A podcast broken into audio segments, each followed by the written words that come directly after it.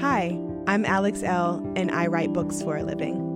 The Hey Girl podcast was created with sisterhood and storytelling in mind. Hey girl. Hey girl. Hey girl. Hey girl. I'll be sitting down with some phenomenal women to discuss love. I believe we grew distant out of love of some type, like, Yeah. I don't want to hurt you. Loss. Really don't know what's going to trigger that feeling Right. of grief in any moment. and a topic very important to my work self care. I'm holding on to this self care with every ounce of me. Join us as we journey through sharing together.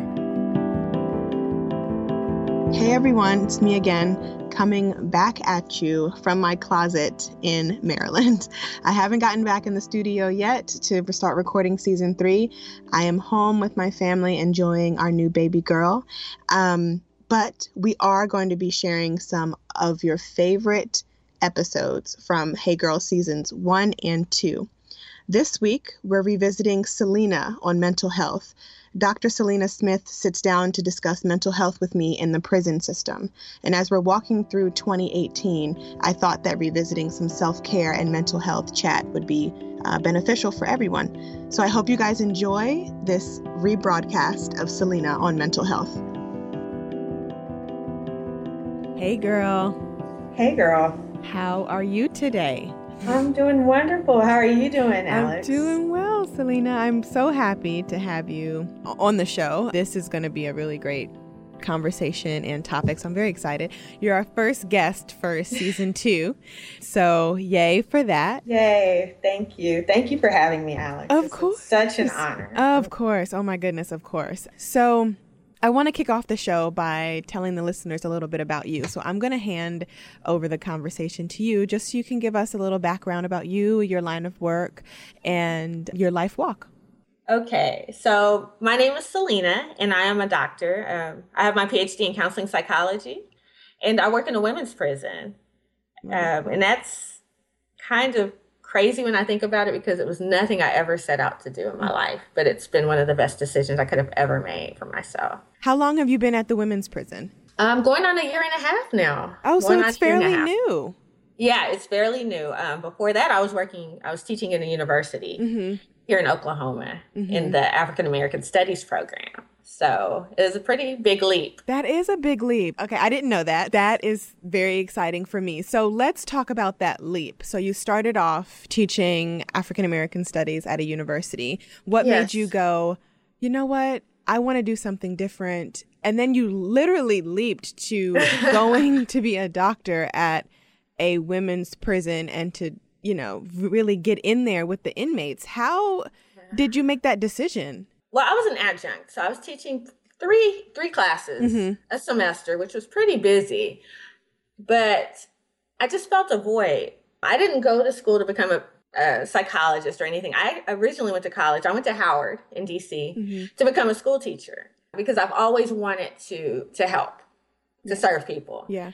And I loved teaching, but I just felt like something was missing. Like I felt like I wasn't serving in the way that my heart felt congruent to my heart. Once I decided to go into psychology, I wanted to serve, work with underserved populations. I don't know. I think one day I was watching a documentary or something, but I was just reading about women's incarceration and come to find out my state has the highest female incarceration rate per capita, Wow. like higher than anywhere else in the world. Wow. I think at that point I, I made the decision like, yeah, this isn't. I love teaching. I love it a lot, but I realized that's what I needed to to do. So, I mean, you're kind of teaching, kind I of, am, right? absolutely. And but just in a different capacity. So- Absolutely, that yes. wonderful. Life comes full circle. I've Mhm, realized mhm. it's just not the way I envisioned. It's never the way we envision it, right? It's never. I have these days where I'm at my desk in my or at, in my office, and I'm just like, who would have thought? Who would have thought? But it's it's been a beautiful journey. It's been absolutely beautiful. when did you start applying to work in prisons?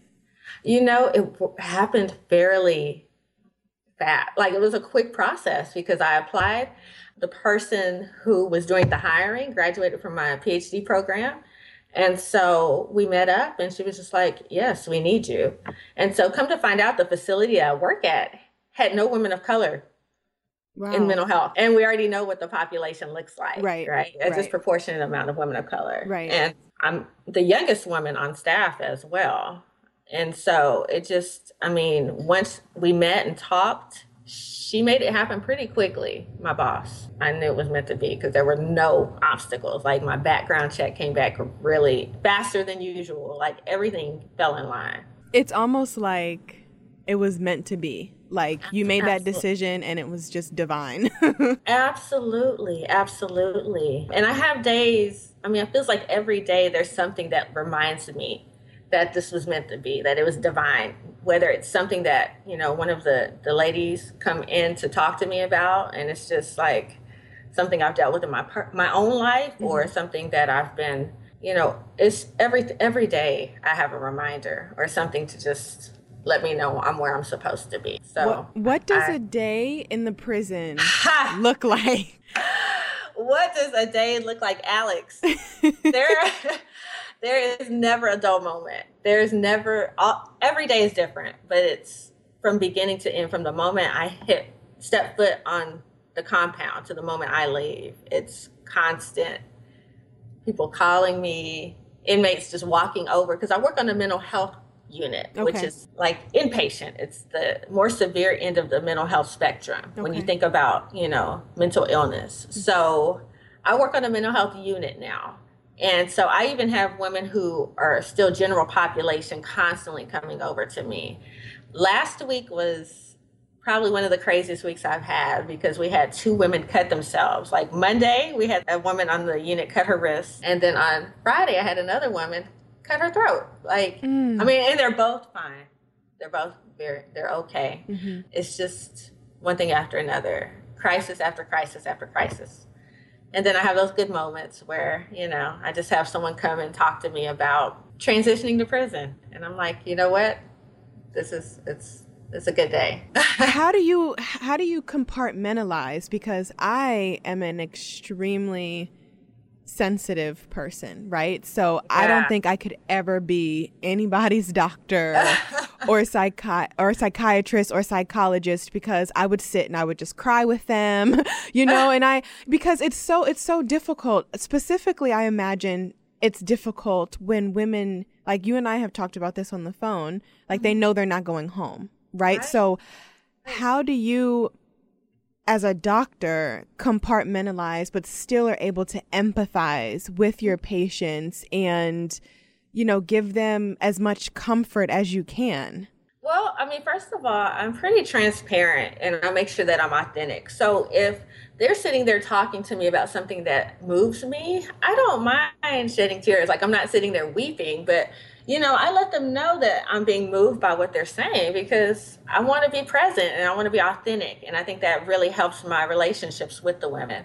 But I've had days, Alex, where I've walked to the parking lot and sat in my car and cried just because I've been so sad about what a lot of them have to deal with or just frustrated with the systemic aspect of my work. But I do, I have a good drive home. I have about a 30, 35 minute drive home. And I find that that is really important at the beginning of my day, getting going into work to get my mind together, and also driving home to kind of just let go of a lot of stuff. So yeah, I'm definitely moved. I have days where I'm just pissed off because a lot of the women have are in for nonviolent drug charges. There's no reason why they should be serving 25 years. Wow. Or, you know what they perceive to be you know distribution mm. or you know, a lot of them have taken charges for their their husbands or boyfriends or you know other people in their lives. So it's it's frustrating. Those are the moments where I'm just really upset, and I have to you know exercise and do things to really make a conscious effort to let go of stuff. So self care is really important.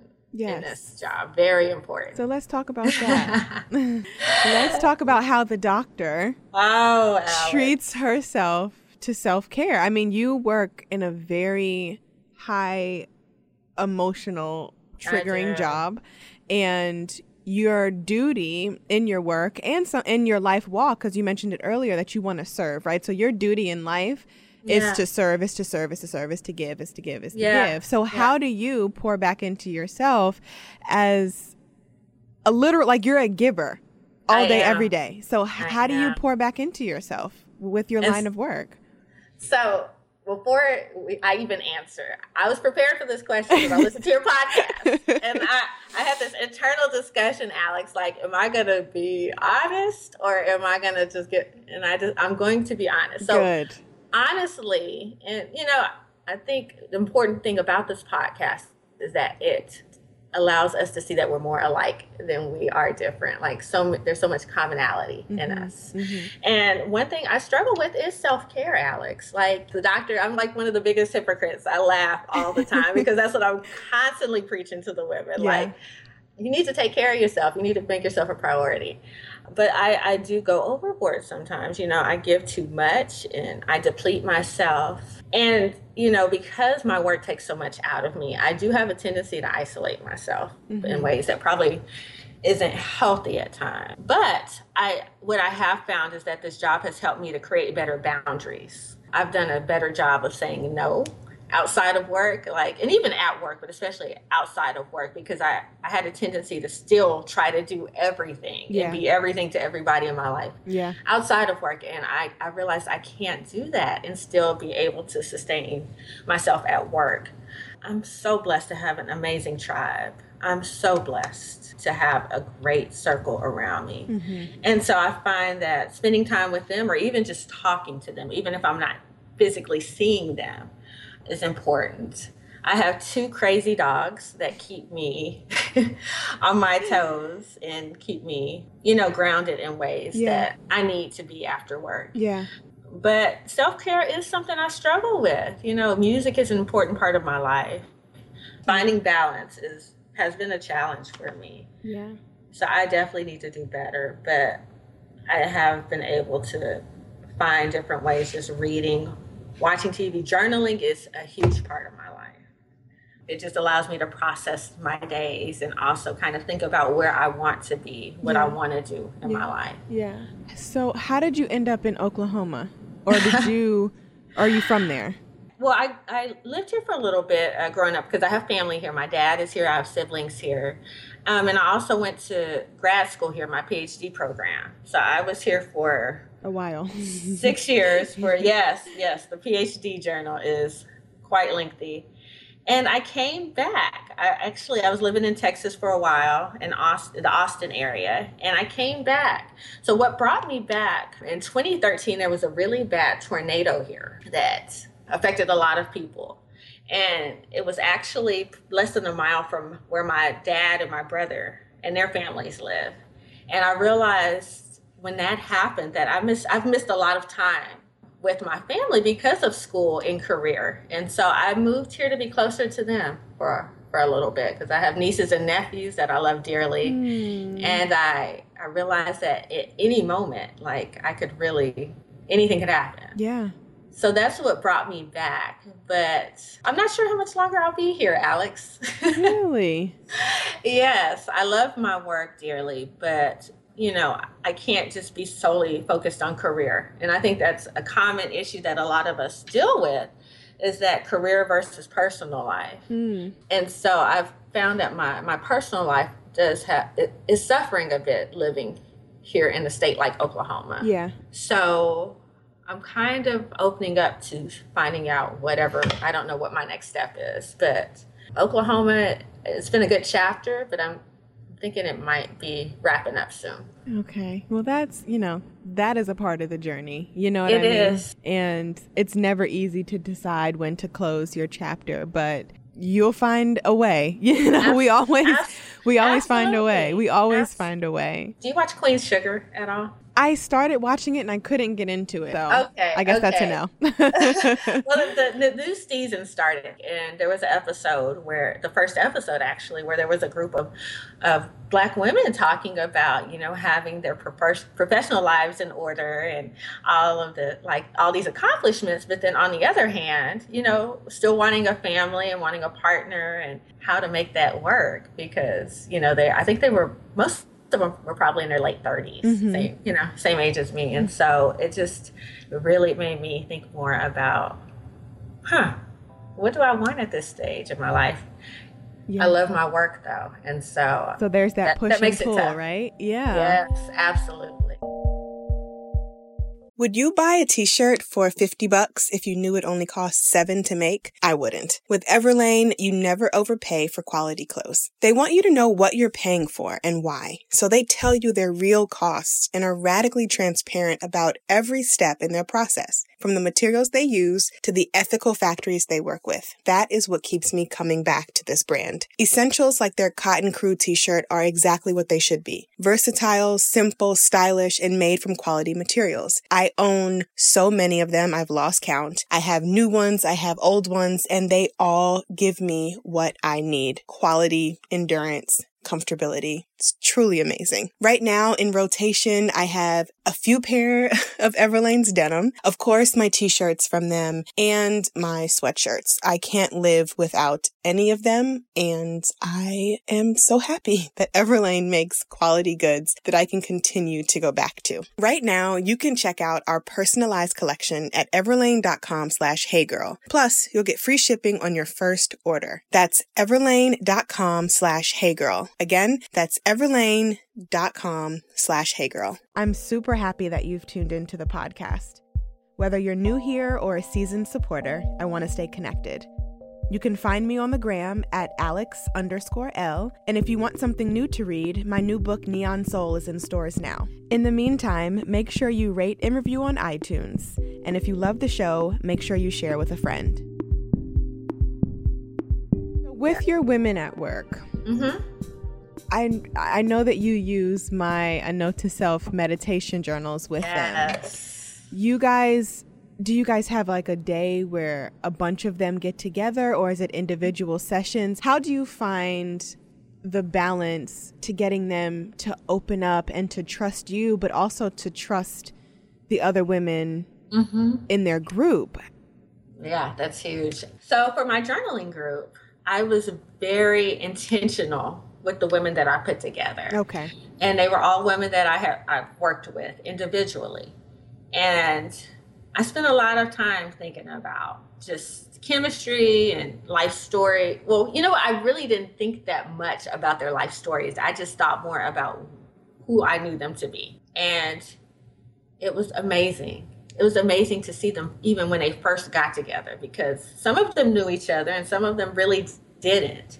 And what happened was they all had this common thread of being mothers who had lost their children at some point, and they were all struggling with forgiveness. So I, I think it was divine in mm-hmm. terms of how they all came together.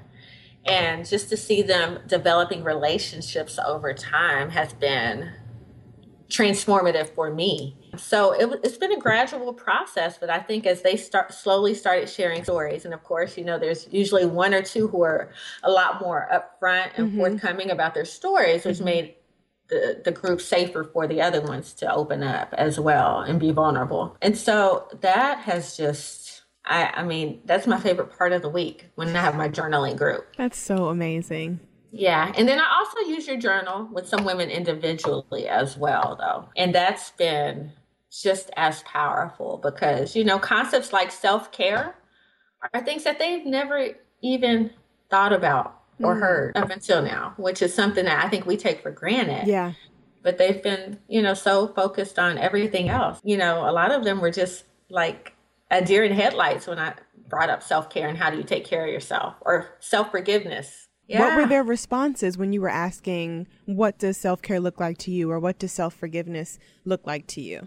Some of them said, you know, I've never even thought about forgiving myself. You know, I just want X, Y, and Z to forgive me. Or I've been just so focused on, you know, beating myself up all the time.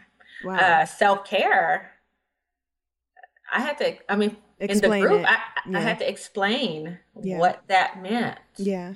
And then I realized also there's so much that I take for granted being free, right? Yeah. Or quote unquote free. Yeah. I started using examples when I was talking about self care. I was bring, bringing up examples of things that they don't have access to. I know. I was just going to say so self care Right. for women in prison looks Right. very different from It from self-care for does. women who are not in prison. Yes. So, okay, so that's what I really wanted. I really wanted to touch on that. So I'm glad you Let's brought that up. How Yeah. are they supposed to grasp and attain and maintain their self-care locked up behind bars?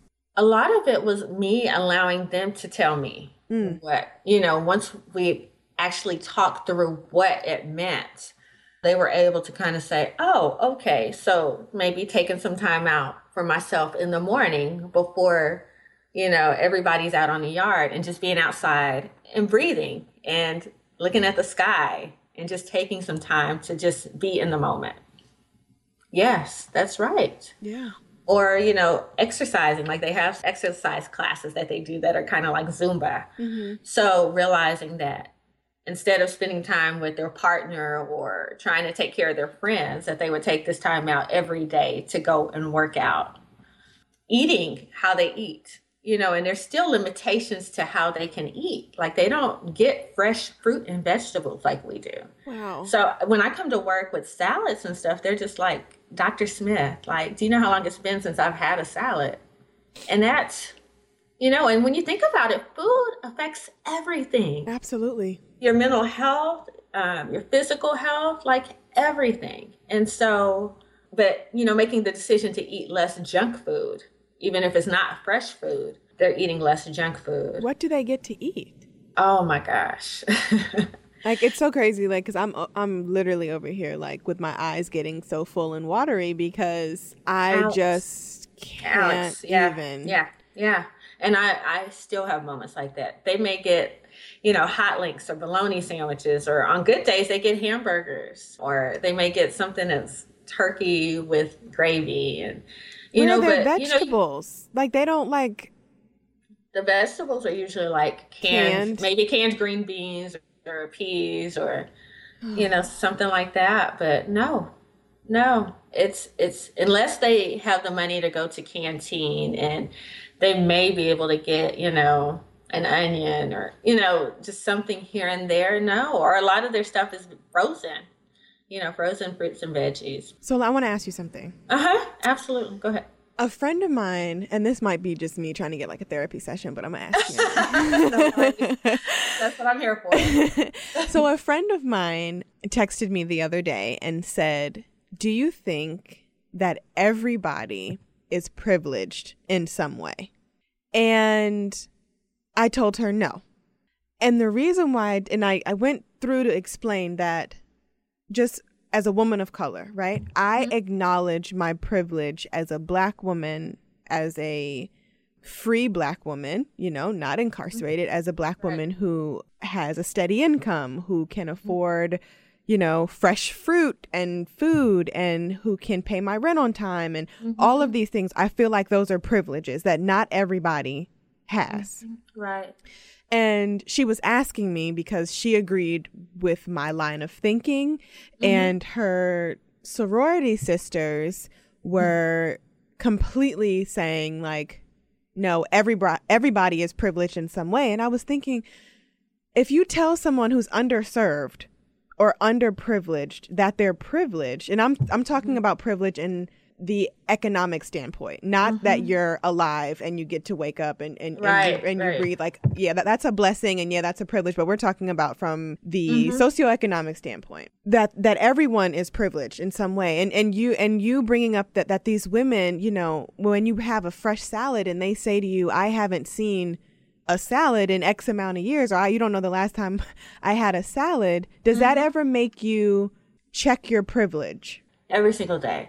Yeah, like you know. And do you understand what I'm saying? Like, does, Oh, does what does what I broke down? I mean, I'm I I don't I'm not really great at breaking those types of things down, but I just figure like, yeah, I'm I'm I'm privileged, and and privilege just doesn't it doesn't just account for white privilege. You know what I mean? it accounts right. for privilege all across the board. So I wanted to see if you could touch on that and and and just let me know like how that makes you feel working in an environment where there are people who are very underprivileged and underserved. It makes me check my privilege every day in some capacity. You know, I have the right to shower when I want to. I have the right to eat when I want to, Alex. Like, even those small things for me to tell i don't i have no right to tell them that it's going to get better Mm, that never comes out of my mouth because i get to leave every single day right. A lot of them are in there forever like they're going to die in there so Jesus. that you know how dare i have the audacity to tell them it's going to get better So how do I'm not- you soothe them? i try to help them find some way to feel empowered about their life whether it's you know their ability to to reconnect with someone that they have you know lost touch with in their lives their kids like a lot of the women are are mothers. And they have lost touch with their children or their children no longer talk to them. Mm, and even just over their own life you know having some power to to to heal over you know they a lot there's a lot of trauma. And so letting them know that and that's hard a lot of days alex to Yeah. to really get them to see like you have a voice you have trying to help them find some aspect of their life where they have power yeah. so yeah, those are the days where I go home and I'm just like, am I really making a difference? But then I go come back the next day and I have a note under my door like, thank you for everything you do for us. And so it's it's it's a lot. So that's It- it's so rewarding, right? It is. It is. and I and it must be rewarding to be able to help women reclaim their joy in some s- in some aspect. Yes. Um specifically after they've been you know, ripped from their families or Right. they've made poor decisions that that ended them up in in prison or whether they're, you know, falsely accused or what have you. There's so many reasons why Mm-hmm. someone can lose their joy and lose their voice. yeah. Um, and Yeah. what you're doing is, I've told you this before, is just absolutely phenomenal.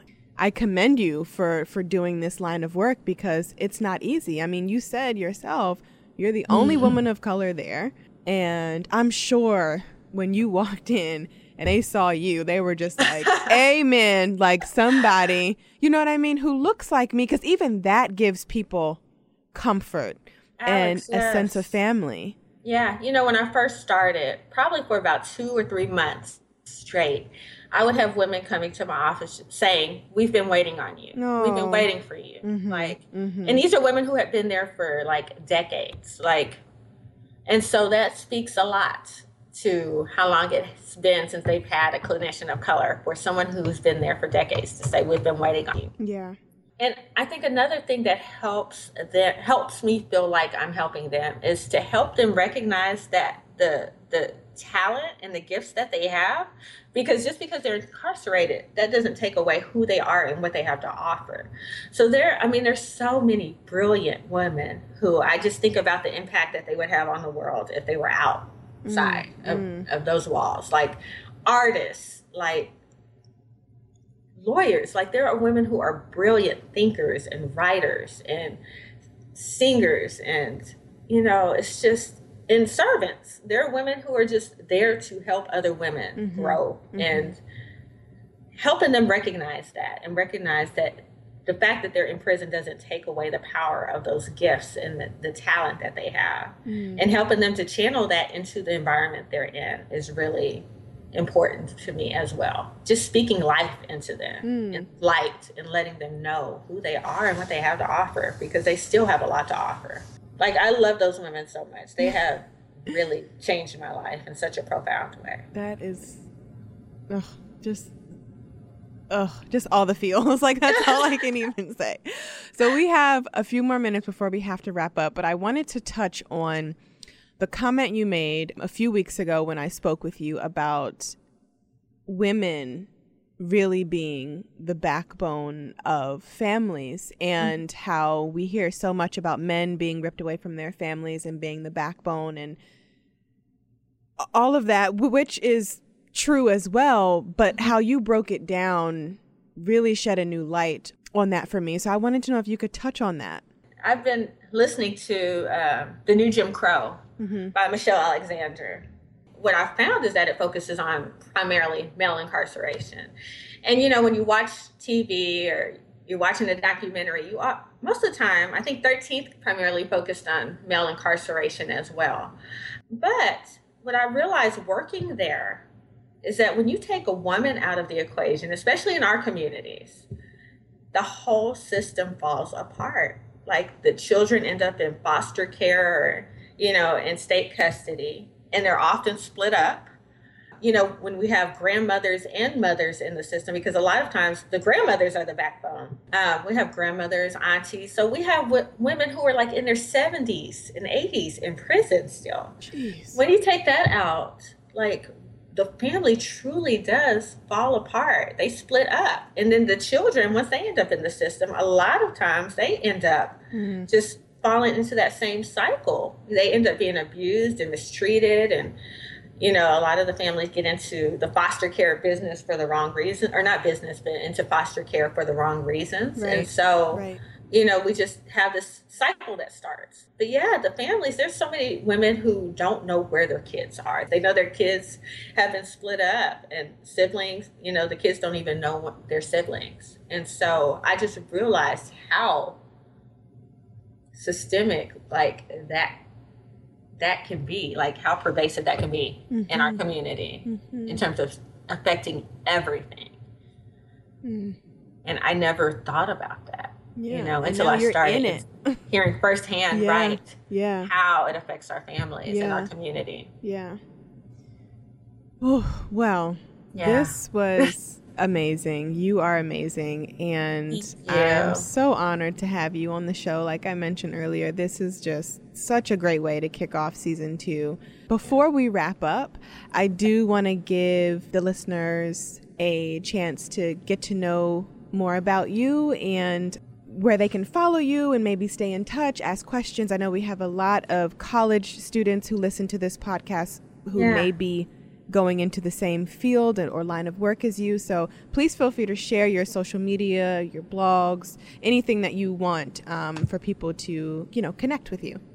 I would love to. Um, and especially college students. I, I'm a first generation uh, college graduate on my mother's side of the family. So if there's anybody I can help with this journey of trying to navigate, I would love to. Um, my email address is Seleena, S E L E E N A Smith, PhD at gmail.com. Um, you can find me on Instagram. You can look in to get a glimpse of my personal life on Instagram, and that's Leena L E E N A PhD. Um, and I really need to start blogging, Alex. Like you, I've had so many people tell me that. So I am going to look into blogging because I really do have a lot of stories that I can share with people. I'll be tuning in when you do. Please, yes. And I, I just want to take a second to thank you for all that you do for women, for our community, and especially for the women that I serve. Mm-hmm. You have changed their lives. Like I have your books and I read, you know, different poems and different things that you've written to them. And like I told you, your your affirmations and stuff are on my on my computer, so they see them on my screensavers, and you just you have no idea how how many people you touch every single day. Mm-hmm. So I just want to thank you for all that you do, and you've helped me tremendously over the past three or four years. Thank you. This was even before you knew me. So you're an incredible woman, and you're doing great work. So thank I want to thank you Aww. as well. Thank you. I appreciate those words. And I look forward to coming to visit the women. We're going to make yes. that happen in 2017. Let's do it. And it's going to be it. it's going to be great. So thank you so so so much and um thank you. I appreciate you. Thank you. I appreciate you as well. Thank you. It's has been a pleasure. Talk to you later. All right. Bye-bye. Bye.